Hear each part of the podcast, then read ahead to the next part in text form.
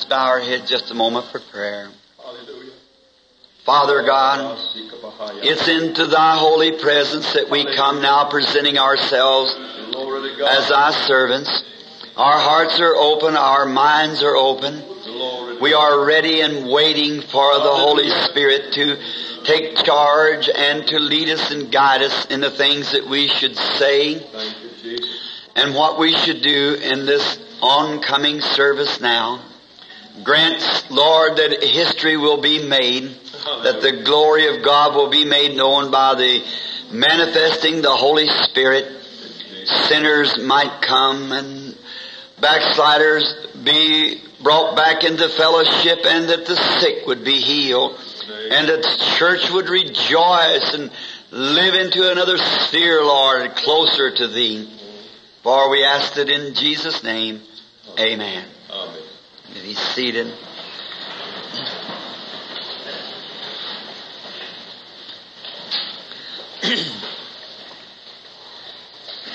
Billy just asked me now, he said, to find out if the people were here that wanted get their prayer cards that couldn't be back tonight to receive their prayer cards for me to ask how many wanted them and raise up the hand and he'd let me take the card back and he would stay to give the cards to those who want them, who maybe some that could not get back in time to get your prayer card at 6.30 tonight or 7 o'clock. I think between 6.30 and 7 they give them out early so that they won't be any interference or maybe you could leave some of the cards with Leo or Gene here to give out. Is there any here that can't come back and wants a prayer card that could not come back tonight for your prayer card? Well, I suppose, Billy, there, I seen one lady over here. If some of you would give her a prayer card out of the group that'll be given tonight. The lady right over here. She'll, and then as far as I know, you can, you can give them out then between 6.30 and 7 tonight. I had the privilege of having lunch with your beloved pastor and his lovely wife just a few moments ago, and there was certainly a fine time of fellowship. I told him when I walked to the platform after eating all that Swiss steak, I wish he'd take my place this afternoon. And he was trying to buy me a great big, great big steak. I knew that wouldn't work. So, tonight the main part is in the evening service that when, now I don't eat no more. Now if I'd have service tomorrow, I don't eat no more until tomorrow morning. Light breakfast. And then a good sized dinner along about, see to me, I know it's lunch to you all, but to me it's dinner, see? And so, they, yeah, I can't get used to that. I get beat out of a meal somewhere. I don't know where it's at. I, we just had dinner, breakfast, uh, breakfast, dinner, and supper. And I can prove we're right. It wasn't the Lord's dinner, it was His supper. So I always felt like I was beat out a little bit if I uh, kind of call this dinner at nighttime, and where's my supper going to be? See, I, I always lose a meal somewhere. Well, you know, even the Lord had a sense of humor, you know, as I guess His children does too. We want us to be happy. You know, I was reading here some time ago where it's taken 80% more muscles to frown than it does to smile. So it's better to be laughing and be frowning, isn't it? That's right. This afternoon, we want to approach the Word. And now, just for a while, and then so you can get out early, I'll probably in the next 45 minutes. And now, that would be plenty long if we'll just put our whole heart in the Word and let Christ have His way with us. Then tonight, if I'm not mistaken, I believe I see my good friend, brother, sister Collins back there from Kentucky, Louisville. That's mighty fine. Brother Collins, sister Collins, good friends of mine. He's Methodist minister and his brother also. And glad what are y'all up here in this country about? You're a long ways from home. Isn't this beautiful tropical weather? This is what I like. oh, I can stand this, but not that heat. It just melts me down. I like this. Something about it, the snow or dry snow, and you hear it crunching under the wheels reminds me when I was a boy and we used to drive the, the old buckboard wagon. How many knows what a buckboard is? I told my wife I should wear my overalls this afternoon. That's just exactly right. I ride around with folks raised on the farm like I was. Oh, I tell you, uh, there's not much in this dressing, you know. It, uh, my favorite way of dress is a pair of overalls. I just love that. Raised in them. Remember when we used to go swimming as little boys? I never had a shirt on from about May until after September. And used to didn't have a, what we call galluses. You all call them suspenders up here, I guess, in the north. And um, I had a fodder twine. How many knows what a fodder twine is? Fodder twine. There's some folks still here in the country. And I didn't have a button. I had a nail for a button. Did you ever do that? Brother Woods, what's the matter with your hand? I never seen it up. and we would run to the creek, you know, and and we would want to play banner maker. The first one in, you know, would find out how the water was. If the water was cold, we'd hold up one finger. If the water was good and warm, we held up two fingers, see? So I was uh, usually the first one in because I didn't have much to take off. So I just run just hard as I could and just when I got there, just pull that one nail, you know, you was ready.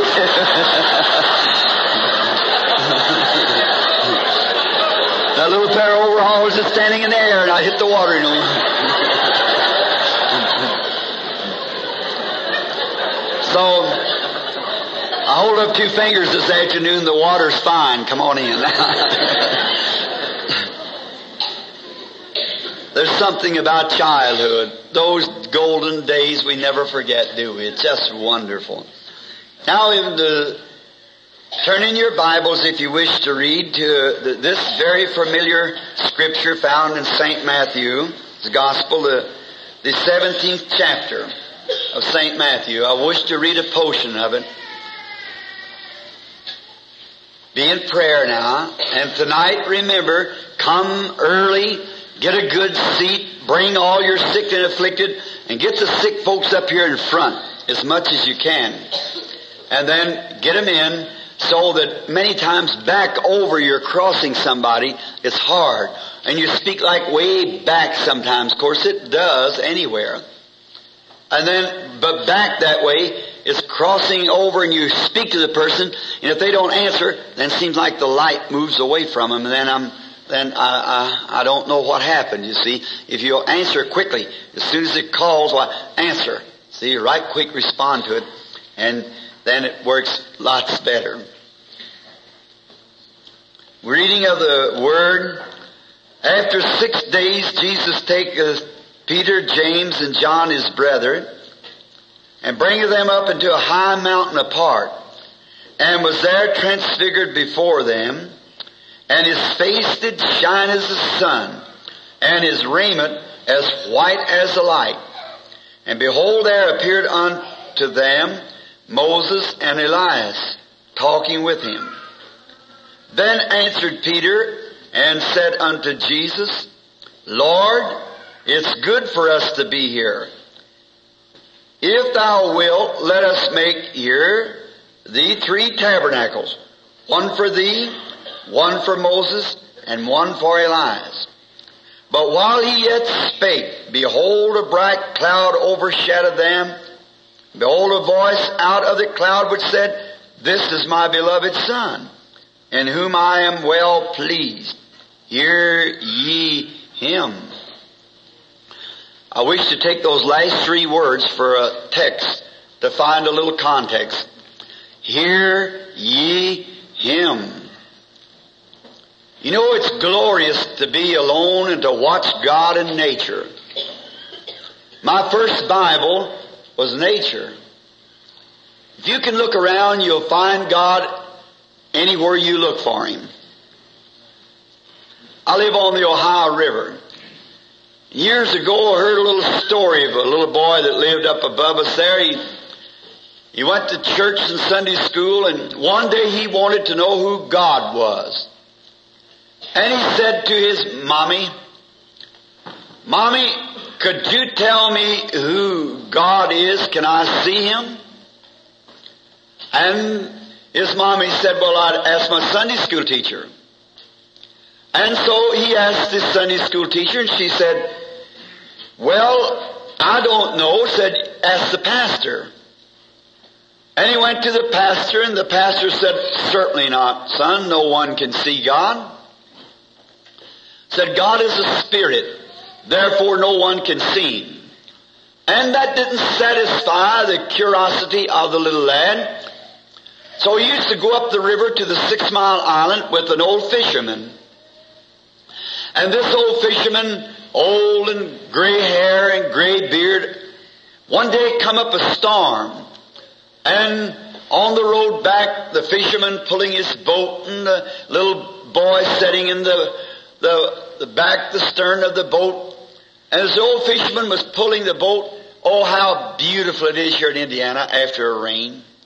And the leaves are all washed off and that real fresh smell. Just a little riffle on the water enough to make your boat oars clip as you draw them. Anyone who pulls a boat knows that rhythm of the boat. And he kept looking over his shoulder. And as he watched, there was a rainbow that came out, circled across the uh, horizon. And the old fisherman, as he watched that rainbow, he began to weep and the tears come down out of his eyes over his gray beard. And this little lad sitting back in the back of the boat kept watching him. He got so enthused he ran up into the center of the boat and fell down the old fisherman's lap. And he said, Sir, I'm going to ask you a question that my mother cannot answer, my Sunday school teacher cannot answer, neither can my pastor answer. He said, Can a man see God? Well, he pulled the oars into his lap, grabbed the little fellow up in his arms. He said, God bless your little heart. He said, All I've seen for the past 40 years has been God. If there's God in here, you'll see God out there. He'll reflect Himself. No matter where it's at, I'm a great lover of nature. Hunt how I love to hunt and I watch God in the mountains. My first Bible is to watch and see a little flower, how it's standing pretty. Sometimes it's young and sometimes it's middle aged and sometimes it's old. Well, when the frost hits it, but it's death when the frost hits it. It bows its little head and sheds off its petals. Out of there drops a little black seed. And did you know they have a funeral procession for a flower? Did you not know that? Sure. Well, as October winds come by and the fall rains just cry tears down out of the sky. And they bury that little seed down under the ground. Then along comes the bad wintertime like it is now and freezes up. The little petals gone off the flower. The, the little bulb has dried up and froze. The stalk's gone. The leaf's gone, the petal's gone, the flower's gone, the seed swells up, bursts open, the pulp runs out. There's just nothing left of that little flower. You can't find it. You might take up the dirt and take it over to the laboratory and examine it. There's not a thing in there you can find. But just let that warm spring sun begin to shine on that dirt just a little bit. It'll bring forth another flower because there's a germ of life in there that no science can find. And if God made a way for a flower to live again, how much more has He made a way for a man who's in His own image? When the Sun of Righteousness rises, those who sleep in the dust of earth shall rise again. God's everywhere. I love to look at Him, watch Him in the sunset, watch Him in nature. This is on my heart, so I just want to tell it. A few years ago up in Colorado, where I hunt a lot at, I hunt elk and I was way up high that year because the snows hadn't come to run the elk herd down. I was about 35 miles from a human being, as I knew of, way back high in the mountain. Not so much to kill the game, but just to be alone with God. These meetings wind you up that discernment and visions that get you to a place that you feel like you're going insane. And did you know most all poets, prophets, and so forth are considered crazy? Did you know that? How many of heard the famous song of William Cowper, There is a fountain filled with blood drawn from Emmanuel's veins? Did you know William Cowper was supposed to be crazy? Did you know after inspiration left him from that song, he tried to find the river to commit suicide? Did you know Stephen Foster, who gave America its best folk songs? When he come from under inspiration, he'd get on a drunk and finally come from under inspiration of writing and tuck, called a servant took a razor and committed suicide. I never thought of, of Jonah after giving his prophecy in a great city the size of St. Louis repented and then went up on the hill and prayed for God to take his life after the inspiration left him. Did you ever know Elisha called fire out of heaven and rain out of heaven on the same day and killed 400 priests himself and chopped their heads off? And run after the inspiration left him by the threat of the queen Jezebel and was in the wilderness 40 days and nights not knowing where he was at and God found him pulled back in a cave? Then you wonder why it makes you weak? See? See, inspiration. And up in these mountains, walking around. And when the snow comes, it runs the elk herd down. So my friend, the rancher was maybe many miles away on another divide and I was hunting elk on, on the western slope. And one day when come up a storm and the rain, it'll rain a while and then snow a while and then it'll turn off and fair up a while. Early fall. It come a storm and I was standing behind a tree near blowdown. And the storm went by. And when I storm let up, I began to notice the winds blowing, all the evergreens froze over, the big sickles hanging where it got cold and the sun was setting in the west. And I noticed as a great magic eye like of God that being the middle of the sight, the blue skies, the blue of his eye. And as he looked through those crevices of those rocks towards the west, it formed a rainbow across the valley. And oh, I'll never forget, in that storm the elk herd had got scattered. And I could hear the elk bugle one to another. Way back up on the mountain, an old gray wolf started a howling. Down in the valley, its mate answered. My mother's a half Indian. My conversion never took it out of me. There's something about it, as David said, when the deep calleth to the deep. There's something about that that thrills me through my soul. I walked out behind the tree. I said, Oh God, you're everywhere. There you are in the rainbow. I can tell you over there in that elk herd. I can hear you in the old gray wolf howling. You're just everywhere, Lord. Way up high in these mountains. And, you know, I'm one Baptist that believes in shouting. I set my gun down against the tree and around and around the tree I went screaming top of my voice.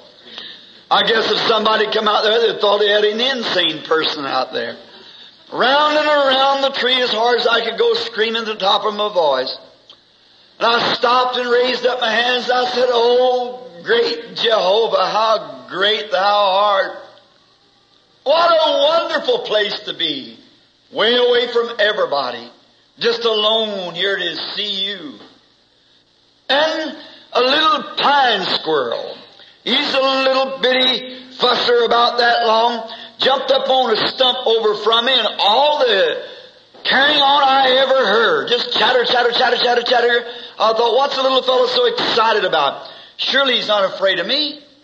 But maybe I excited him because I was running around around the tree.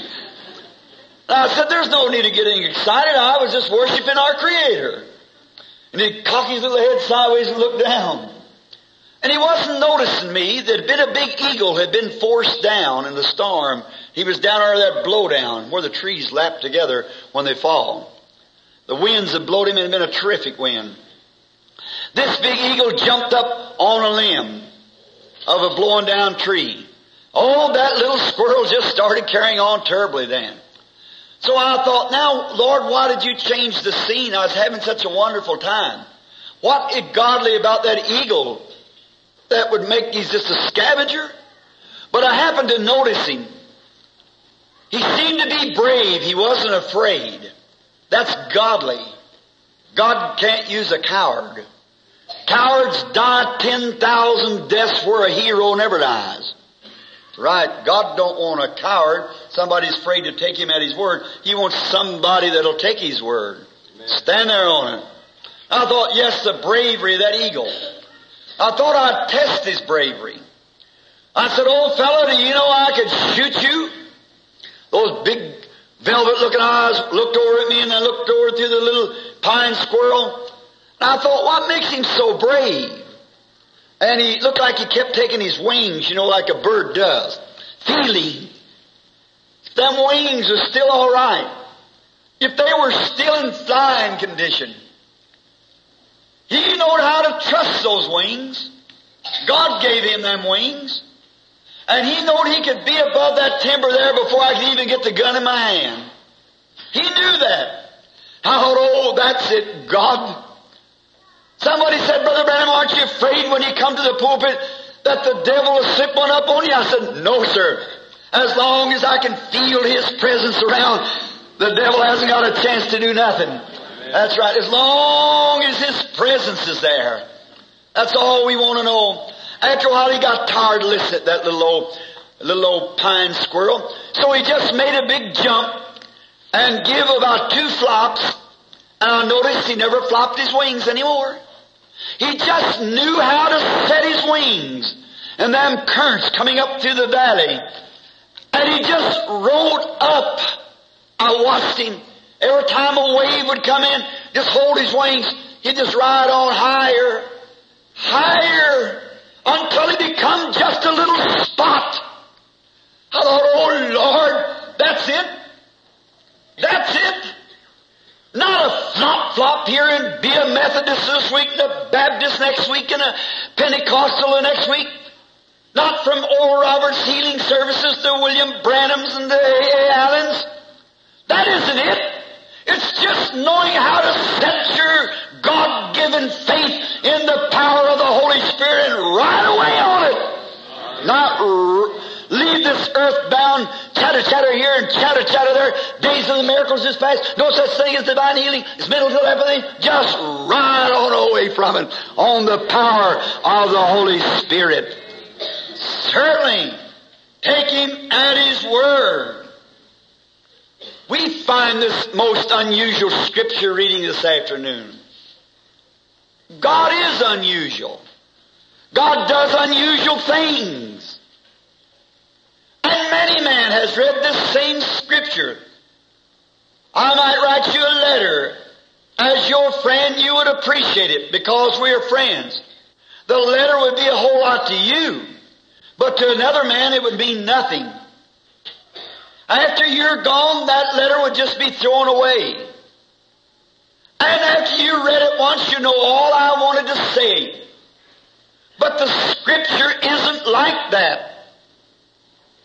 The scriptures are inspired. Man for 2,000 years has read this same text that I read this afternoon and it's inspired them and will as forever because it's the Word of God. God's Word is part of Him. He's no better than His Word. You're no better than your Word. If I can't take your Word, I don't want much dealing with you. And the same you should be by me. If you can't take my word, I'm worth no more than my word is. In your business deals, your word is your bond. Your testimony should be real. God grant the day that when man will be what they are, what they say they are. If I wasn't for Christ this afternoon, I'd be against Him. I'd be going around tearing up the stuff. But I believe Him and I'm, I'm ready to, to even give my life for Him. Because I believe Him and it's right. And if His Word's not right, then He's not right. And if His Word can't be trusted, He cannot be trusted. But I'm so glad to know that I, you can hang your soul on any certain word in that Bible and it's true. Every word of it is true. God lives in His Word. And you know, He's so great. What makes God great to me is because He's so humble. Did you ever see one of these people touch me not? I've had the privilege of meeting great men in my days, been in king's palaces. But when you really find a man that is a great man, he makes you think that you're the great man. But it's the man that just thinks he's a great man that wants to put on a whole lot.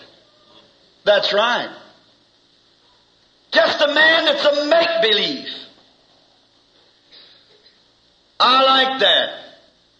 God meets in councils of man. One time he met with 500. Once with 70. With 12. And with 3. He's met even where even one was. That's what makes him God. He's so concerned that he'll meet with any individual anywhere that that person will call on him. Down into the bed of the whale for Jonah. Up into the mountain for Elisha. Down in the lion's den with Daniel.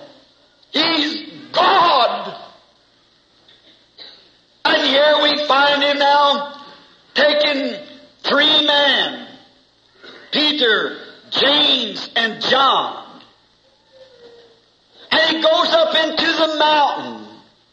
Peter later on referred to that mountain as a holy mountain. But Peter did not mean this, that the mountain was holy. It was the holy God on the holy, on the mountain that made it holy. It is not the holy church. It's the Holy Spirit in the church that makes it holy. It isn't the holy man, it's the Holy Spirit in the man that does it. Not a holy man, there's no such a thing. It's the Holy Spirit. And Peter was referring to this as a holy mountain because a holy God met them on this mountain. It was a sacred sand. And let me stop here this afternoon and say this, that each one of you people that's been born again of the Holy Spirit, you remember the very hour where the Holy Spirit, the very spot where He met you. And when doubts come and fears begin to rise, there's always that certain place that you can come back to that time where you met God and the devil can't tread on those sacred sands. It's where you met God and you talked to Him. Though fears and things rise, it has nothing to do with it. You know you met God on those sacred sands. Peter was in the mountain. And when God gets ready to do anything, He just never, oh, just loosely does it. He always confirms everything He does. Aren't you happy for that today? That our God makes every word manifest. He doesn't speak idle words. He told us not to. But it, He speaks every word just exactly and as he goes up here now, he's fixing to do something. And I know many of you brethren this afternoon take this text to the coming of Christ the second time, and it certainly does refer to that. But I want to take it on another view this afternoon. Cause all the scripture just ties together. Every word. And I notice in this when he took them up there, he took Peter, James, and John. I like to refer to them as hope, faith, and charity. James is hope. Peter is faith. John is the disciple of love, charity. Hope, faith, and charity. Then not only was there three earthly beings, there were three heavenly beings. Elijah, Moses, and Jesus. God's going to display something. Now you say, Jesus, yes, He came down from heaven. He was a heavenly being. Now, He wanted to display something. Now what I think He was trying to display was this. And let's take a little trip back in our minds in the Scripture and think of back in the old days. And I think maybe it would help some of us this afternoon to look into this. Now, the church feels, especially the Pentecostal people, when you was born again of the Holy Spirit, you felt like that settled it forever. That's where you made a mistake. You were just then beginning. People think, well, praise the Lord, I got the baptism of the Holy Ghost. That settles it. That seals me into the kingdom. I'm a son and daughter of God. That's true. But that don't have nothing to do with your inheritance yet. In the Old Testament, when a child was born into a family, it was, uh, I think in King James, in his uh, translations there of the early King James, we read in there where it said, John 14 said, In my Father's house is many mansions. Now doesn't that sound strange? In my Father's house. A little house and many mansions in it. Sounds strange. I believe it was Moffatt. I'm not mistaken. Moffatt gave a more ridiculous interpretation than that. Or translation. He said, in my father's apartment house is many apartments. like you're going up there to rent an apartment. But the original Greek said, in my father's kingdom is many palaces. That sounds better. Why did King James translate it that way? Because he had the Bible order of the Old Testament. See, the king was the father, and all of his domain was his subjects. That was his house. That's the way they understood it. That's the reason English language has so many different meanings to it. It's the reason your medicine is written in, in Latin. It doesn't change. It's a dead language. But now notice, in my father's house, he was strictly with the Bible. Back in the Old Testament, when a father owned a big kingdom and a child was born into that kingdom, he was a son as soon as he was born. But yet, that son didn't, was, he would be heir of all the father had if his character was right. But first his character had to be proved. Now you ministers know where I'm going to. It's the placing of a son. Now, but his character didn't show up right. He didn't inherit anything. He was just a son. So then, the father, in order to get this great son of his who he loved, he had business to be doing, so he got a tutor, trainer over his children. And he sought through the places till he found the best man he could find because his son's education and the future of his son depended on what kind of a training that child got.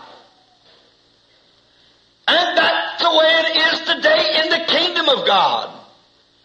That when we're born in the kingdom of God, God sought out the best tutor that he could find for the church. And that was the Holy Spirit. The Holy Spirit is the teacher of the church. How many knows that? Sure, the Holy Spirit's the teacher. But we've adopted popes and bishops and everything instead. But the Holy Spirit is the tutor and the raiser and the teacher of the body of Christ. Those who are led by the Spirit have no condemnation to them which are in Christ Jesus that walk not after the flesh but after the Spirit. And now the Holy Spirit teaches the church. Now the, this teacher must be an honest person. Not a man that wants the Father to pat him on the back, but a man that'll be honest with the Father. If the child is disobedient, He'd walk up with a shame face and say, Sir, I'm sorry to bring this message, but your child is so dilatory. He doesn't listen to nothing. He's not concerned at all how the Father must feel and how the Holy Spirit must feel when He comes before God the Father with the character record of His church. When we're separated in 900 and something different denominations. And this may make you just a little bit sick now, but I want to tell you because it's on my heart. When I was a little boy, we ever, we didn't have much to eat. We'd have corn pone and make it out of grease where we'd boil skins and uh, uh, rinds of bacon and get the grease and black-eyed peas and and uh, every Saturday night I remember we'd take a bath in an old cedar tub and, and then Mom would give us a big dose of castor oil. I hate this stuff. I can't stand it. And when I used to go to take my turn, this big spoonful of that greasy stuff, I'd hold my nose and I'd say, Mama, I just can't take it. It makes me sick. She said, if it doesn't make you sick, it doesn't do you any good. That's a whole lot in preaching the gospel. If it doesn't sicken you up a little bit, it doesn't take a hope right. I wonder today how the Holy Spirit must feel when it comes before the Father and tells about all of our stews and our fusses in the church. I wonder how he feels, but he's just. God can trust him. He'll tell the truth. And how he must feel when he comes before the church and says, the women that professes to be saintly and godly is out in the backyard with a little pair of ill, dirty looking clothes on called shorts mowing their yard. Now you're going to hate me after this, but you're going to love me there because I'm telling you the truth. Oh, it's a disgrace. It's a shame. Well, you say the little, the ladies with their, what, slacks, is that what you call it? Do you know the Bible said it's an abomination for a woman to put on a garment that pertains to a man? What's happened? It used to be wrong. Something's happened. Now I don't want to hurt you. But why wasn't a few years ago when I first knew you Pentecostal people that it was wrong for you women to cut your hair?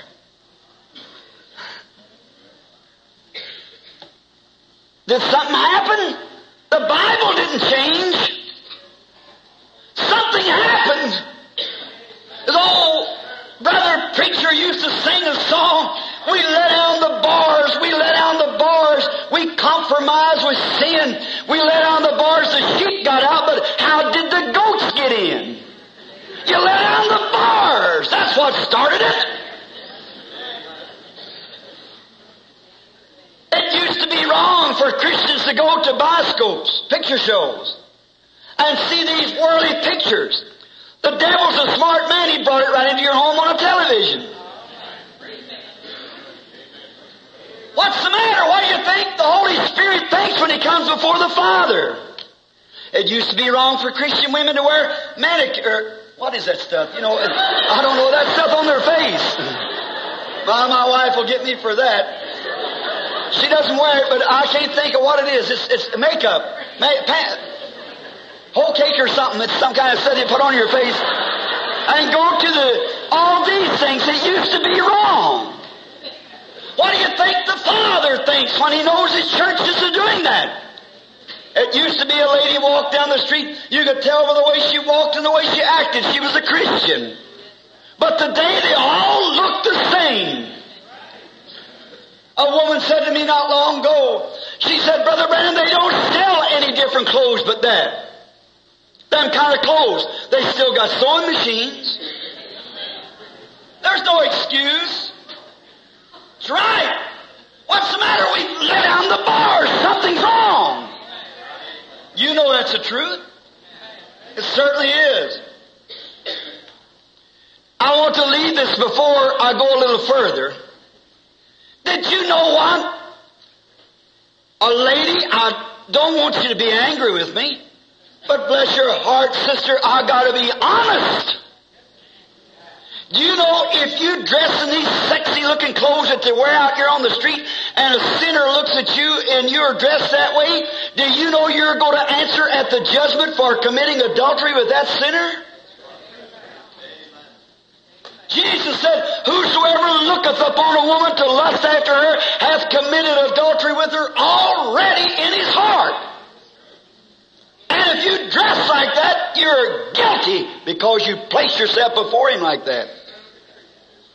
Search through the scriptures and see if that's right. It's true. Well, you might be as pure as a lily. That's right. But as long as you present yourself in some of this modern stuff, the reason that did is because the love of God went out of the church. And you stayed home on Wednesday night to see some of these plays like Who Loves Susie or We Love Susie or ever what that crazy thing is. And shows where the mind travels. That's right.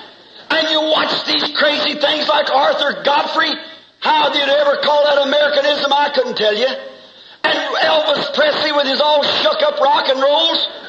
The reason you do it because something's in there making them craving for that. If the Holy Spirit had that heart filled, you would have no more desire for it.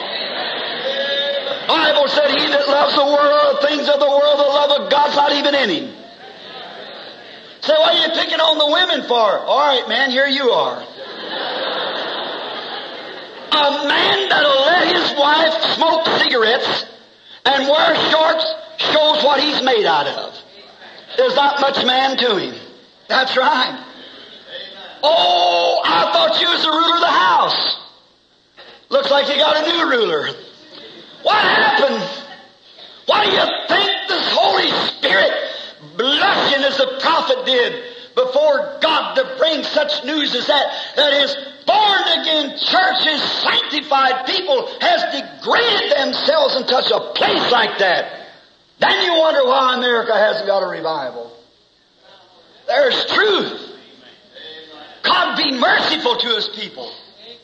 How can God trust His sacred gifts on a church that's built on them rotten foundations? You'll never come to the church and have a revival until that church cleans up and gets right first before God. It has to. I better leave away from that. That's the brother's job to preach that. We'll go on. Look, there he is. I just love that old fashioned sassafras, backwoods, sky blue, sin killing religion. That's right. It'll save you from sin. Now notice how this tutor would come before the father, and if the son had did wrong, the child was disobedient. How he must have turned his head and said, Father, I just hate to bring you this message. But oh, that disobedient child. What would the father do? Bow his head in shame. Now let's change the thought. What if this tutor come before the father and said, Oh, sir, your boy is just like you. Why, you know, he just acts just like you do. He loves the things that you teach. He likes to run the farm the way you run it. Oh, and the street expression, he's just a chip off the block. He's just like you. You're a holy God. He believes in being holy. You're a great, all-powerful God. He says amen to it. You're a great God to work miracles. He believes every word of it. And practices the same. Oh, how it must please the Father. Yes, that's my son. Sure. You know what happened then? When that child come to a certain age, that boy that if he had been a bad boy and was not exactly what the father could trust him, he never had any inheritance at all. You brother know that from the scripture. But if he was an obedient son, and when he become to a certain age, that same son was taken out into a public place before the public. And he was put up on a high place. And there the father put a robe on him. And he adopted his own son into his family. And on this placing of this son, that son's name was just as good on the check as his father's was. Because had been proven. He was obedient. And his name was good. Just the same as the Father. That's what Jesus meant when he said, ask the Father anything in my name, I'll do it. Notice, then when God never asked anybody to do anything, but what He did it first. He pronounced death upon the human race. He was made flesh and taken death for us. Now He was going to adopt His own Son into His family. He took him up on Mount Transfiguration, a high place before the public. He brought three witnesses of the earth. A three is a confirmation. We know that. He had three witnesses of the earth, three witnesses of heaven.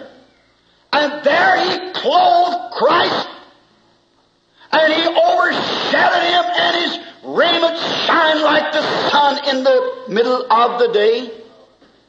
But that, that robe that he placed on him, showing that he accepted him.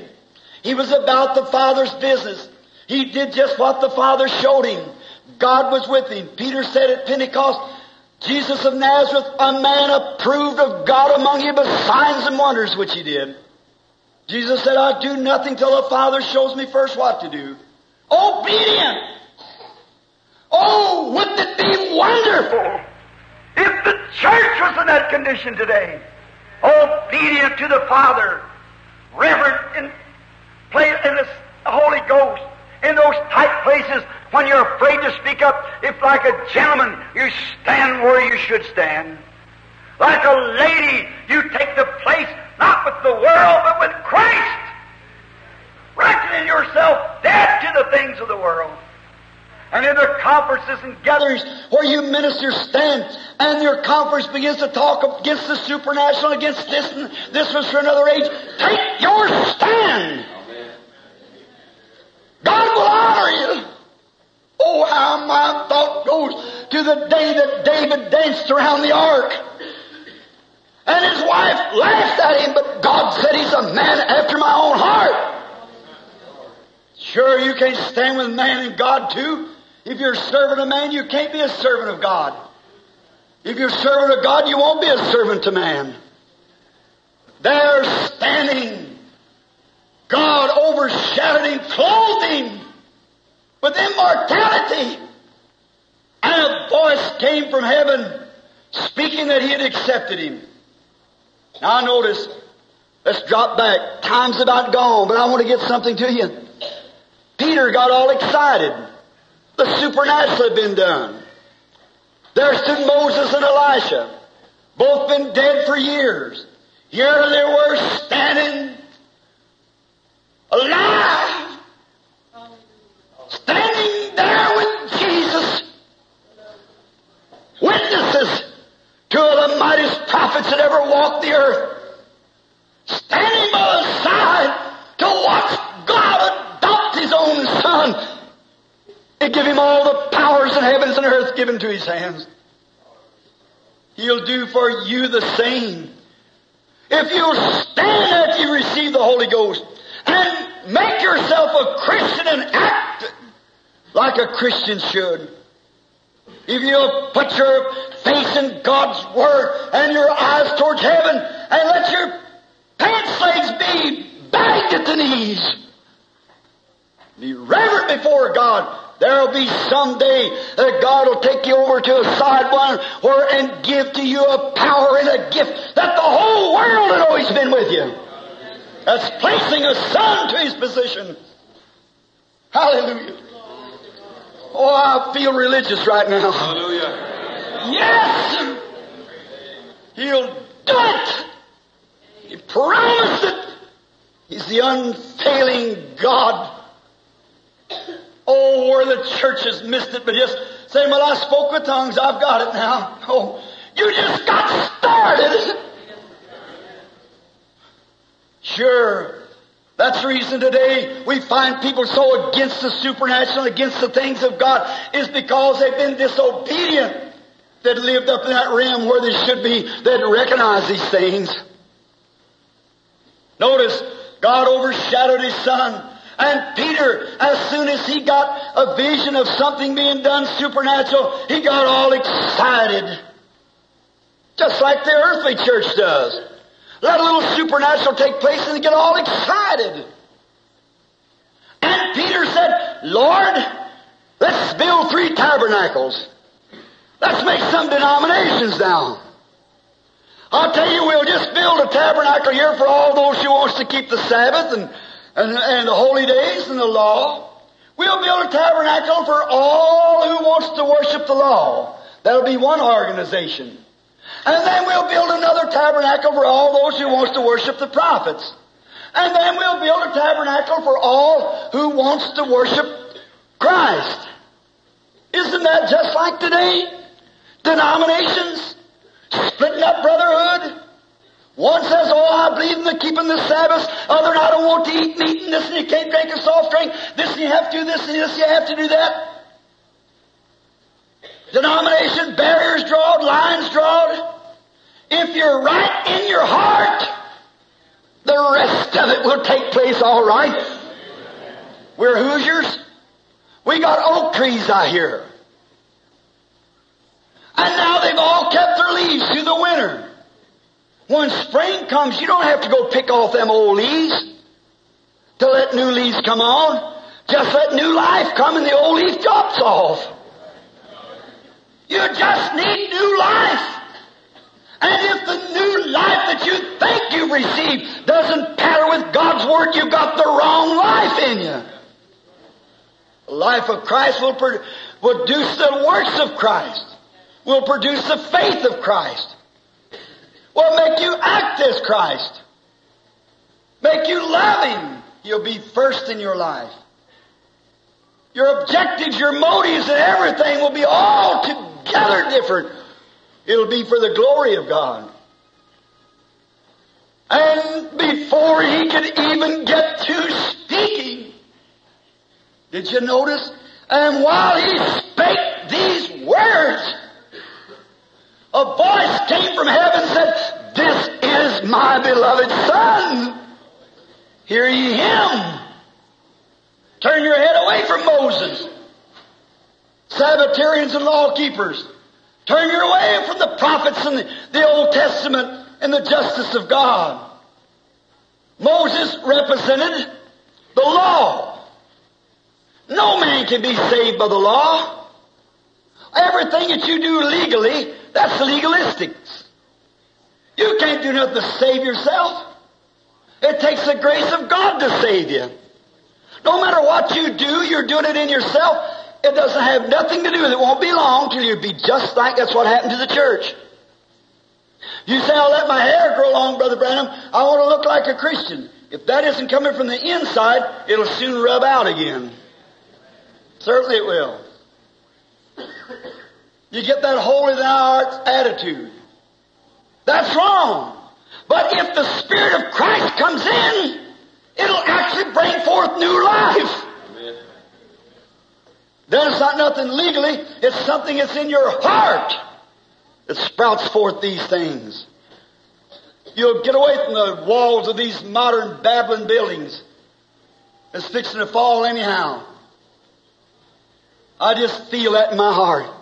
Here some time ago when I went to India, just as soon as I got into India, I picked up a paper. Three days before that they had an earthquake. But way before the earthquake, ever come, all the little birds flew out of their nest and went out in the fields in the trees. All the cattle that stood around the big stone walls went out and stood in the fields, away from the walls. When the earthquake come, it shook the walls down. God was preparing, preserving the animal life. But today we see the handwriting on the wall the church and its religious acts and its denominations sinking and it's failed. If God can warn a bird and a cow and a horse and a sheep and a dog and a donkey to get away from the walls before they fall, come out of it and come into Christ. Run to the center of His mercy, which is Calvary. Call out! No matter how long you've been a Methodist or a Pentecostal, run to Calvary until your whole makeup is changed. And you become a new creature in Christ. Amen. I'm not amening myself, but amen means so be it. That's right. Surely we'd have the gumption of a bird or an animal. If they can do it by instinct, what could God work through the Holy Ghost? Now watch as we move on. The law was a policeman. The law hasn't got any grace in it. It tells you you are a sinner. It's just to show you that you have done wrong. It's a policeman that puts you in jail, but there's no grace to get you out. No matter how many things you do within yourself, you can't do nothing to help yourself. A leopard couldn't lick his skin, the spots off his skin if he had to. He only brightens them. So the law puts us in jail. Grace brings us out. I don't want law. I don't want to be judged by the laws. I can never stand it. The law only says you're guilty and you've got to die. Well, what did Elijah represent? Elijah represent the justice of God. The stern prophet had the message of God. He stood up on the mountain. The king said, you know what? I'll send up there and get that holy roller. And he sent 50 men up. And when he got up there, what happened? Elijah stood up and said, If I be a servant of God, let fire fall out of heaven and consume you. Justice. They treaded on grounds that they should not tread on. Would you want that? Certainly not. King said perhaps maybe there was a storm passed over. That's what it, there's some natural thing. So he sent another 50. And Elijah stood up and said, if I be a man of God, let fire fall from heaven. And another 50 went out. That wasn't no storm. That was the justice of God treading on grounds that they had no business. You know, it's been said, it's well proverb, that fools will walk with hobnail shoes where angels fear to trod. And that's true. Silly. People, these newspaper writers, call you a bunch of holy rollers or some divine healer or some scandal name and say things like that, but angels would be scared to say one thing against it. But fools will walk with hobnail shoes where angels fear to trod.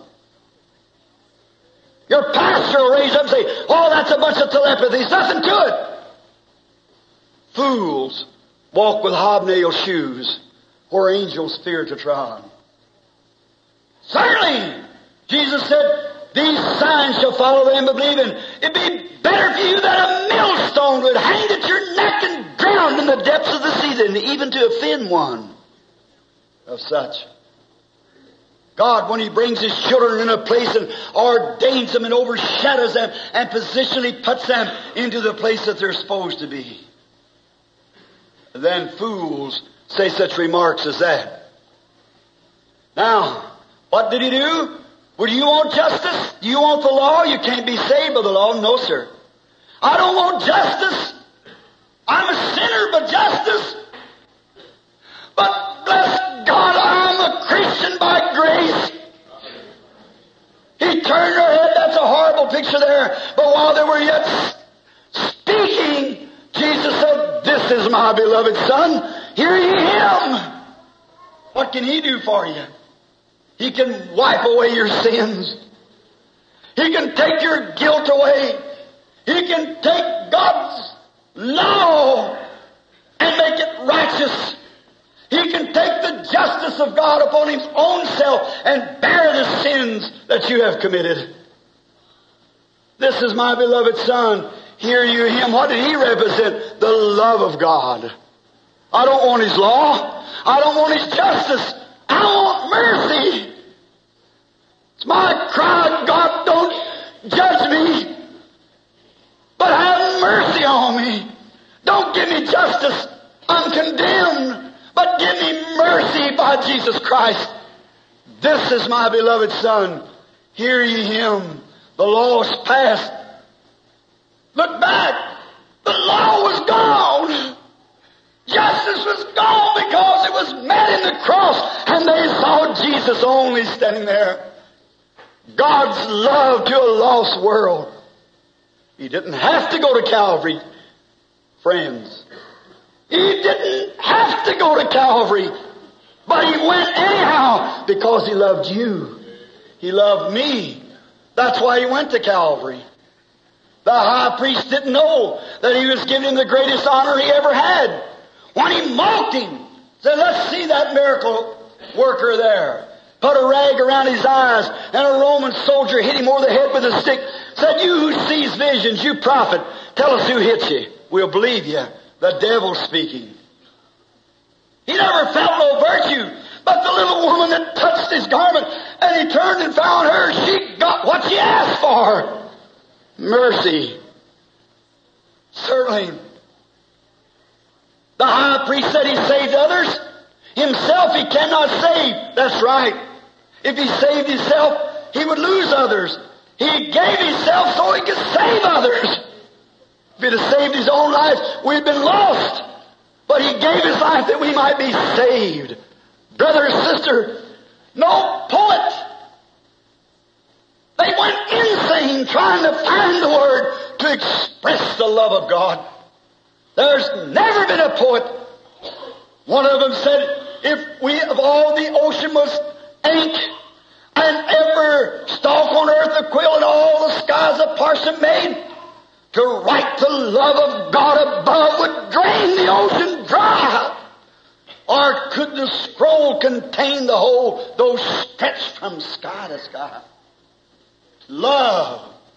Not love for one another, not love for the world, but the love of God. The love for your wife is filial love. The love for God is agape love. Million miles higher. Every love out of agape love is perverted love, which has an end. And everything that had a beginning has an end.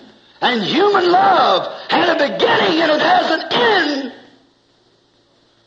Oh, the blessed eternal God, love of God has no beginning and it'll never have an end. When the oceans has wept themselves into deserts and the world has got so full of sin till the heavens has turned its back on it and it staggers out through space like a drunk man coming home. The love of God shall still endure. Saints and angels song. Men and women, hear me today as your brother. Let all your little isms and your little sensations drop. Find the love of God. I'd rather have His love than every gift He's got in His kingdom. Give me His love. That's what the world's looking for today is to see a display of real love. It'll win souls when you got love. They can tell it when you got love. We got too much make-believe love. We got too much uh, a love, a, a filial love, trying to make it a agape love. We need real godly love. Here some time ago, in the great North Woods where I used to hunt, I had a friend up there named Bert Call. He's one of the best hunters I ever hunted with. Tracker, he was perfect. And oh, he'd stick with you through thick and thin. He knowed the woods, but one of the cruelest hearted men I ever seen. He would shoot little fawns just to get me to holler about it. Now it's all right to shoot a fawn. If the law says you can shoot a fawn, that's all right. It's all right to kill a calf. Abraham killed one and fed it to God. That's exactly right. It's all right. But not to kill a whole bunch of them is to be mean. It's your attitude. It's your objective and your motive again. That's where the church stands today on that. Your objective and motives is right towards God. The love of God will stream down like a fountain. Hallelujah. It's right. But not because it's my church. I want to sit in my time. I want to sit in my, that isn't it. But oh, love of God come into my heart. There's when he comes. Bert was mean. One year I went up there and made him a little whistle. He could take that little whistle and cry just like a little baby fawn. That's a baby deer crying for its mammy. And he'd blow this little whistle Like I said, Bert, you're not going to use that. Said, oh, you chicken-hearted preachers.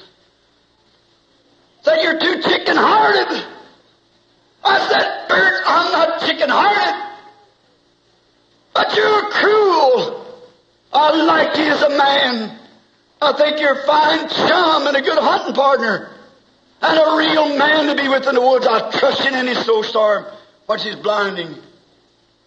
You're a good man, Bert, but your heart's not right. He said, you're just too chicken-hearted. So I like to watch him tumble. I know he's a lion. Took this little whistle that day we went hunting. We'd hunted all morning, hadn't even seen a track. Along about noontime, we sat down to eat a lunch. There's a little opening there was bare ground. He reached over to get this whistle. The snow was about like it is on the ground now, maybe it isn't hardly so deep. He pulled this little whistle out. I thought, oh my. And he cried like the little baby fawn crying for its mammy.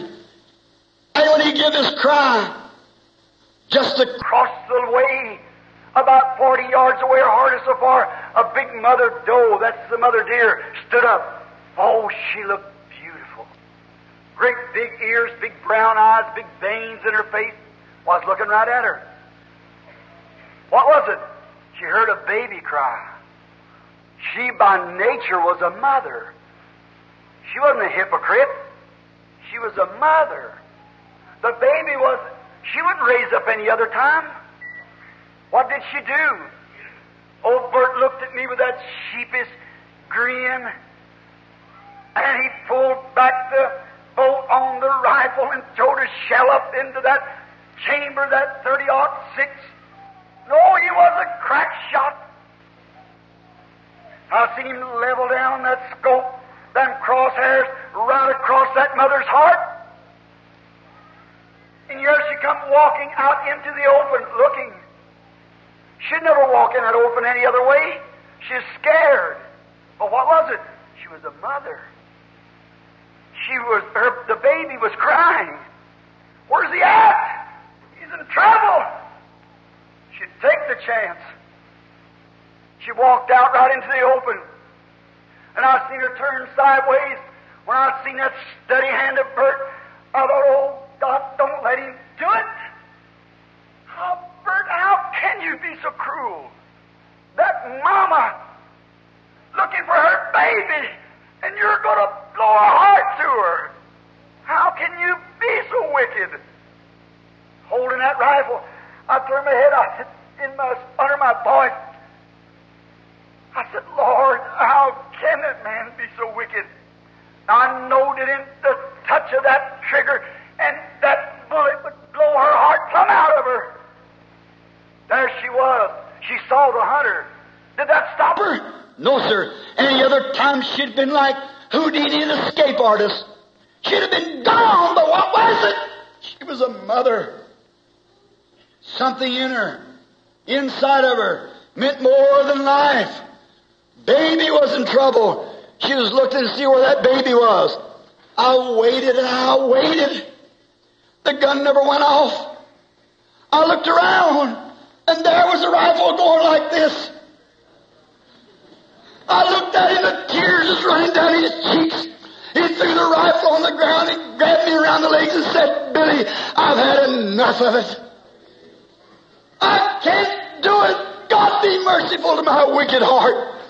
Right there in that snowdrift, I led that cruel-hearted man to Christ, which today is roaming the woods up there, a real sweet, meek-hearted Christian. Why? Not because I was there, but because he's seen the display of a real love. Oh, not a hypocrite, not a pretending to be there, run at every little scare, but a real mother who could display a real genuine love.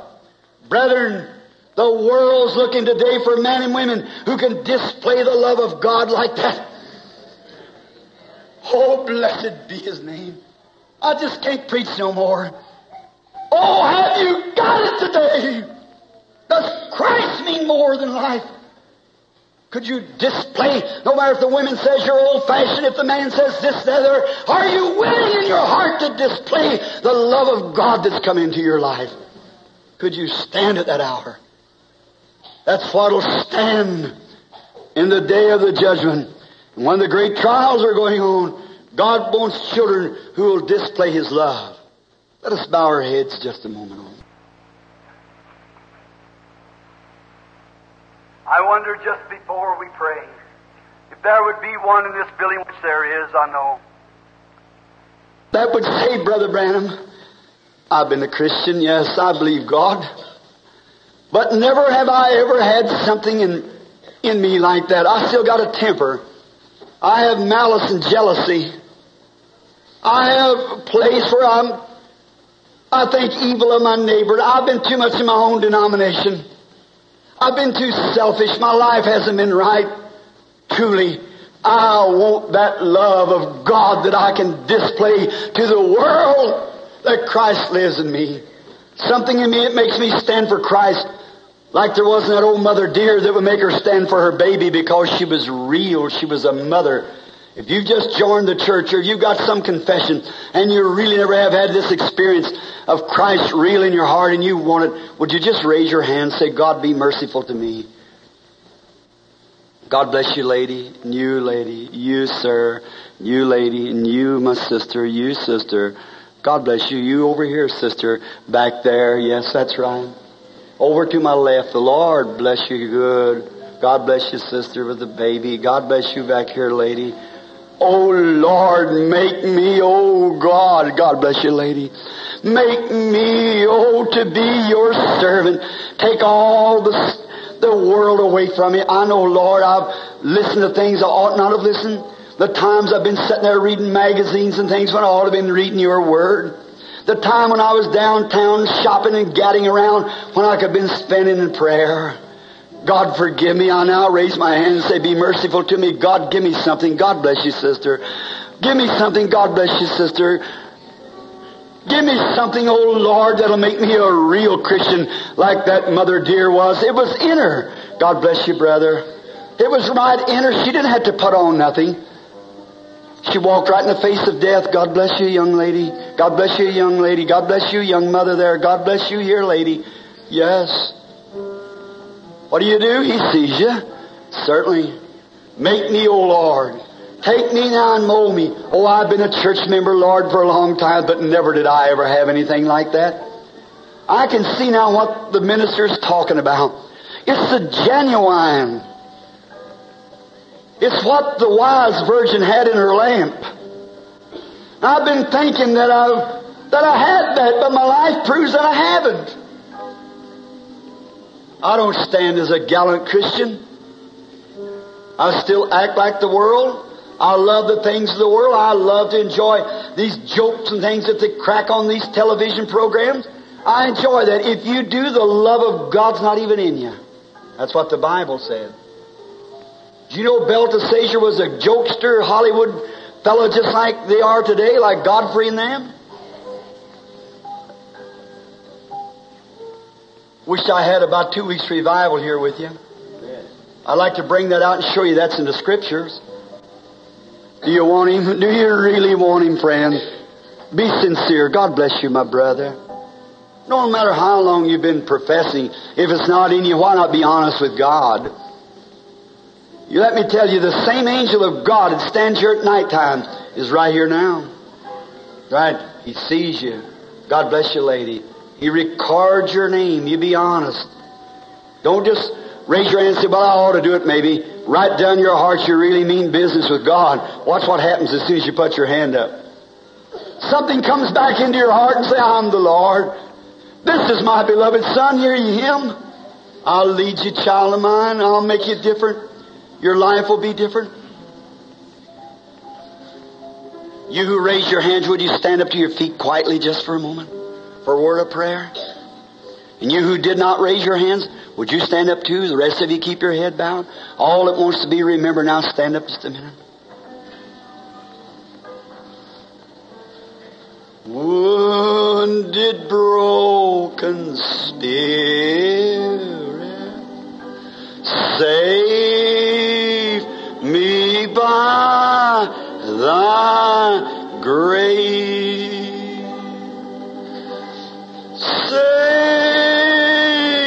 Savior. Say, would you stand up? Say, Lord, you know what I have need of now? To become more like you? I've had temper. I've had indifference. I've had jealousy. I've had selfishness. Take it out of me now, Lord. I'm going to believe you right now. I haven't had the nerve to stand and tell my boss I was a Christian.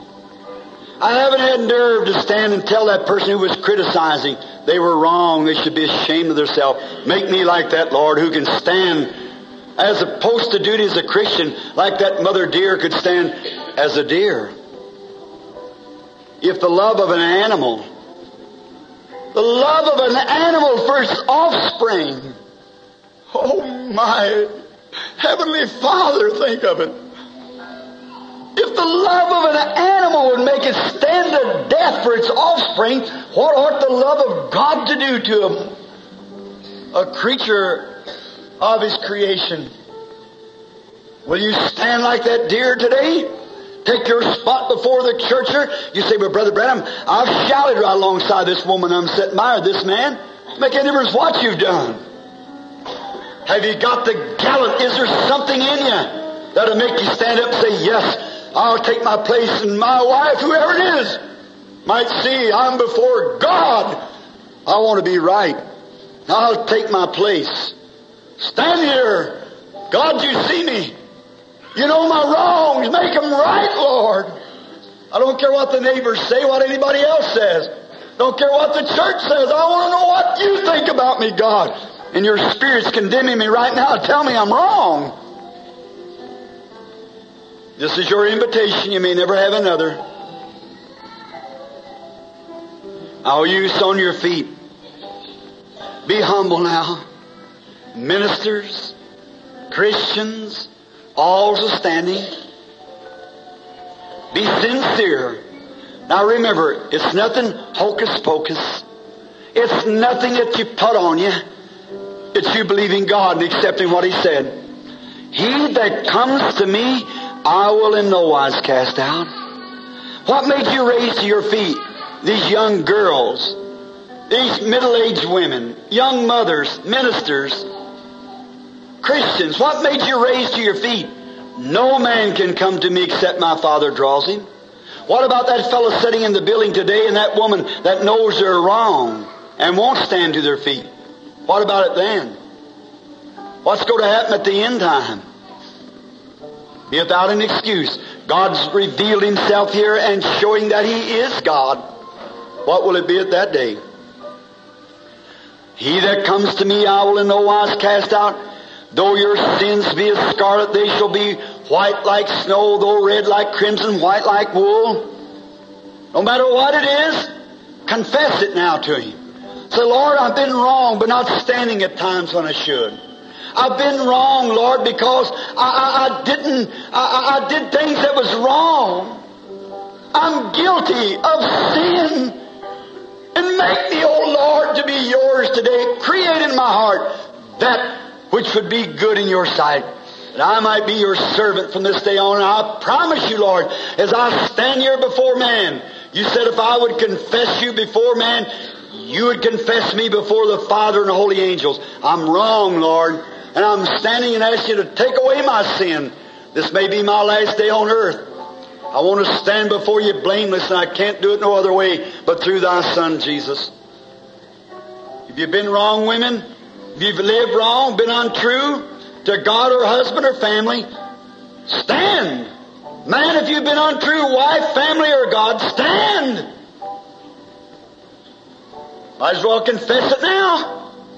It's going to be thrown across the canvas of the sky one of these days. Many are standing. Let's bow our heads now. Lord God Jehovah, we're thinking of that great name Jehovah Jireh. The Lord will provide for himself a sacrifice. Here are those standing, Lord, who knows that they've been wrong. They're not ashamed. They're standing right up, willing to get rid of it. Tempers, selfishness, indifference, negligence. They're wrong, Lord. They know they're wrong. They want to be right. Thou hast said, Blessed are they that hunger and thirst for righteousness, they shall be filled. That's your word. You can't go back on it, Lord, and you never will. Far be it from the judge of all the earth and heavens to ever say anything that would be wrong. Then forgive our weak faith and let us move up right now to that blessed place. Shoulder to shoulder we stand. Arm in arm, heart in heart. Lord, I'll take myself and place it with these people who are standing. Be merciful to them, Lord. You let me preach the word. They heard it, they believed it. And they've come and I'm bringing myself with them, Lord. Hear us, O God, hear us. Forgive us of our trespasses. And give unto us that which we are so desiring in our heart. We realize that we're eternity bound creatures. Our heads are bowed to the dust where you've taken us. Someday you will bring us from that dust just as sure as there's a star to shine in the sky. You promised you'd do it, and you will do it. Forgive us of our sins now. Help us to go from here today new creatures with new objective, new motives, and them all be according to thy will. Let us stand with a firm, fast faith. Let us act and be as Christians should be. Make us an example in the neighborhood that when we pass by, that the women might say, there goes a saint of God if there ever was one. Sweet, meek, gentle. There goes a saint in that man across the floor yonder. If there ever was a godly man, there he goes. His life proves that I'm his neighbor. Such a Christian. Such an honor to live by him. God grant it. Now take what's lacking, Lord, in us of being what we should be and place in us, Lord, that which we lack. Take out that which we need not and place in that what we need to make us as gallant Christians million times farther and more than the mother animal was for her baby. Grant it, Lord. We stand in need of your sanctifying power. May it be given to us through Jesus, thy Son. As you stand praying, don't be too quick to sit down. Just think a few minutes. Who raised you up? Who made you raise up? What was that? Who did it? Christ. That's who's standing by you. That's what's made your heart changed is Christ. Do you believe with all your heart, you the standing, that that thing that was wrong with you when you raised up, you believe that Christ takes it away from you now? And you can go from here a different person and live sweet and humble and meek and loyal to Christ the rest of your days. If you do, I want you to defy the laws of gravitation again. That something in your heart has told you that. I want you to raise your hands and say, I truly believe that from this hour on, I'll be His and the things that was wrong with me has gone. I can now take my place with Christ. God bless you. A hundred percent. Hands up everywhere. That's right. Now you're His. Now all sin has passed away. A sweet thing, I'm noticing perhaps a mother standing in you all while you're in prayer, and a little boy with tears in his own little eyes turned red. He raised his hand with his mama. Oh, I'm just so glad the Holy Spirit's here to catch those little things, you see. It means so much. Just so real. God bless you is my prayer. Go now and be a real gallant Christian. May God rest your gallant soul. Someday, if Jesus tarries, if it's ashes to ashes and dust to dust and earth to earth, you'll never forget this day. I speak in the name of Christ. Amen. God bless you and you can be seated now.